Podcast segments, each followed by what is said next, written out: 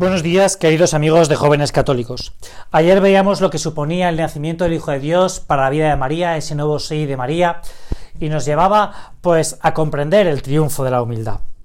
Hoy queremos ver otro misterio de la Virgen Santísima, y es en el momento de la purificación. La purificación y la presentación del niño en el templo, que es otro de los grandes misterios gozosos, el cuarto misterio, en el que vemos como María, que no tiene ninguna obligación de purificarse, y sin embargo acompaña a José, que este ya es un gran punto, eh, María, que no lo necesita, pero acompaña a su esposo a, cumplir la ley. Sin embargo, María sabe que lo importante no es la ley que estaba escrito, la ley que estaba escrita hasta ese momento, sino la nueva ley que va a traer su hijo a la tierra y que ya ha traído su hijo a la tierra, ¿no? que es la ley, la ley del amor, ¿no? superar esas barreras que le hacen a Dios acercarse a cada uno de los hombres. Ella, años más tarde, descubrirá que eso que ha aprendido en el portal de Belén, pues lo va a escuchar de los labios de su hijo, ¿no? Bienaventurados los pobres de espíritu, porque ellos heredarán la tierra, bienaventurados los misericordiosos, porque ellos alcanzarán misericordia, Bienaventurados los limpios de corazón, porque ellos verán a Dios. María, como decíamos en anteriores días, pues es la Inmaculada Concepción. Es muy bonito porque estoy leyendo en estos días un relato de la vida de Bernadette Subiró y es increíble y maravilloso como la, dulce señora se aparece, se, aparece, en la cueva de Masabiel y, y, con ese rostro resplandeciente, ¿no? Pues aparece a esta pobre niña en una gruta, ¿no? Como, como Belén, ¿no? Pues la Inmaculada Concepción, en la que nos muestra que es el, bueno, pues la fiesta que vamos a celebrar próximamente, ¿no? Pues que María es la que no tiene pecado, ¿no? Pero sin embargo ella se acerca, se acerca al templo a purificarse cuando, como acabamos de decir, no hay ninguna razón para ello, ¿no? Muchas veces, y aquí es donde yo quería que tú y yo nos paráramos, ¿no? Eh, pues me ha venido alguien y, me ha preguntado, ¿no? Me ha preguntado, pero mm, me ha preguntado, mira, mire, don Fernando, eh, tengo una, alguna amiga o algún amigo que no va a misa los domingos. Y por mucho que hable con él, pues, eh, pues no mejora, ¿no? Yo le intento animar a que vaya a misa el domingo y, y al final la respuesta no es positiva, ¿no? Mira, yo siempre les hago una pregunta ante esto, ¿no? Este amigo o esta amiga tuya, ¿hace cuánto tiempo que no se confiesa? Mira, no hay más que ver la vida de un joven adolescente, que es la vida muy conocida por ti y por mí, eh, un joven adolescente que buscaba a Dios, que buscaba a Dios, pero todas sus pasiones de años se, se levantan se levantan delante, se ponen delante suya y, y cuando él está a punto de convertirse, pues le dicen, ¿no? ¿Nos despides? ¿Ya nunca más volveremos a estar contigo? Le dicen las tentaciones, ¿no? Las caídas, ¿no? Los pecados de este pobre hombre, ¿no? Y, y es lo que la conciencia le está diciendo. Lo que la conciencia le está diciendo a este hombre que es San Agustín es decir, oye, levántate de una vez para poder ver a Dios. Hasta esos momentos, hasta que no se decide a limpiar su alma, Agustín no puede ver con claridad a Dios. Y es lo que dice en cierta medida San Pablo a los tesalonicenses, ¿no? Cuando les habla de que hay que tener un corazón limpio, un corazón limpio para poder amar, ¿no? Les dice, lo que Dios quiere es que viváis consagrados a Él, que os apartéis del libertinaje, que sepa cada cual controlar su propio cuerpo santo y respetuosamente, sin dejarse arrastrar por la pasión como los paganos que no conocen a su Dios. Y este es el punto. Este es un punto.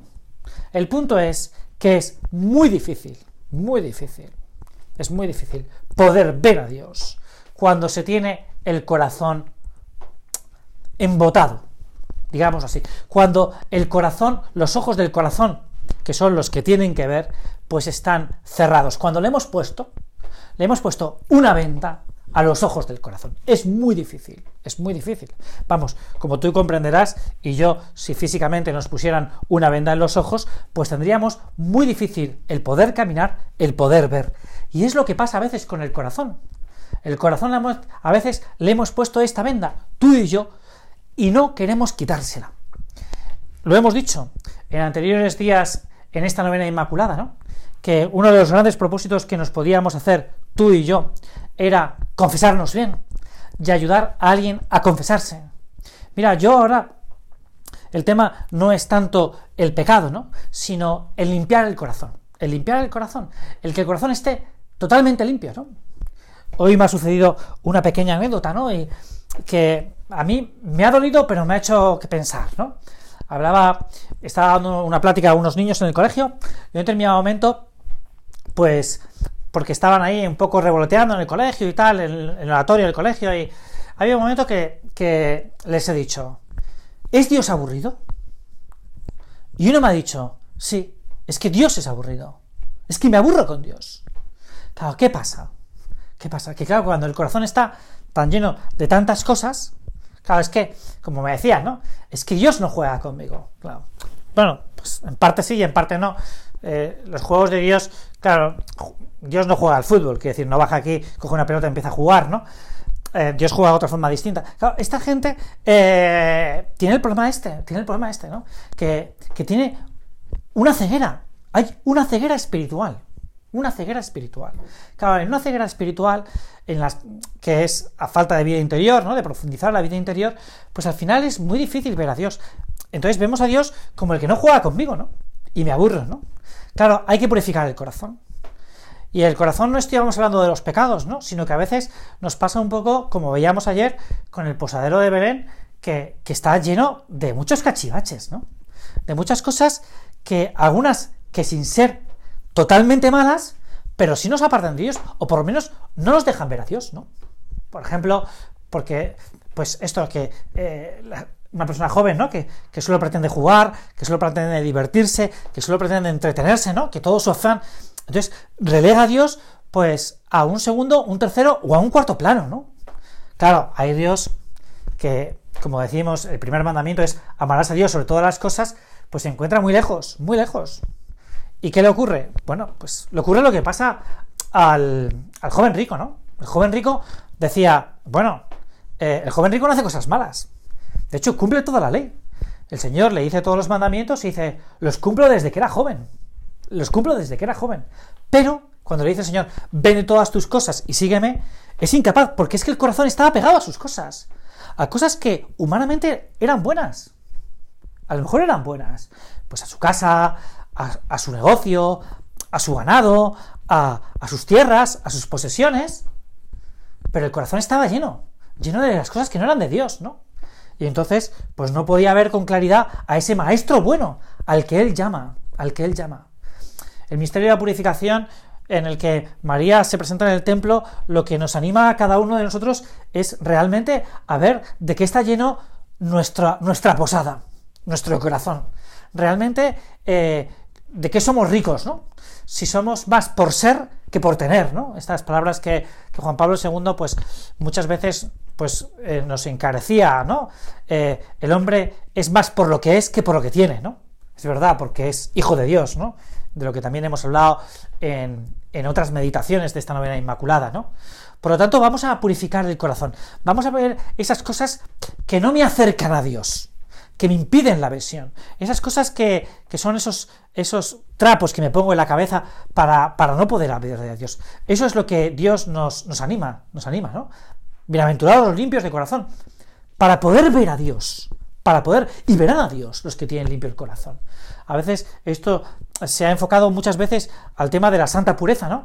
Y por supuesto, pero también son esas otras cosas que, que que sin ser absolutamente malas, como decíamos anteriormente, pero nos apegan al corazón, ¿no? Eh, están pegadas al corazón y no nos dejan volar alto, ¿no? Es como el ave de el ave que podía volar y está atada y se convierte en un ave de corral, ¿no? Porque pues está ahí esos hilos sutiles que no me dejan volar, ¿no? Que no me dejan volar para poder ver cara a cara a Dios, ¿no? Bueno, pues es el momento, ¿no? De cada uno de nosotros de hacer un examen de conciencia, que es el propósito del día de hoy, en profundidad examen de conciencia en profundidad. No para pedir perdón de los pecados, que, si hay que hacerlo, pues, pues lo haremos, como hemos dicho en otras meditaciones, sino para cortar esos hilos sutiles que no me dejan volar, que no me dejan ver con claridad. Esas cosas que, que, que esos, bueno, esos pequeños trapillos que yo me pongo que parecen que difuminan la, la imagen de Dios en mi alma, ¿no? Yo creo que si hacemos este propósito en estos días ya de la novena, este final de la novena, y nos encaramos con, pues vamos a ver con mucho más claridad, además, el misterio del, del Hijo de Dios, que María lo ve con enorme, con enorme amplitud, ¿no? Porque claro, es la Inmaculada Concepción la que, la que tiene esa mirada limpia, clara, alegre, eh, esperanzada al ver a su hijo, y aunque pueda que no entendiera, ¿no? Al principio, vete tú a saber, ¿no? Pero eh, se ve, ve esa mirada del niño Dios enternecida, ¿no? Y, cómo María, pues, pues le abraza, ¿no? Y, le coge su seno porque está viendo a Dios, ¿no? Porque está viendo a Dios, ¿no? Ojalá nosotros podamos mirar al Hijo, al, al Hijo de Dios como lo mira María Santísima.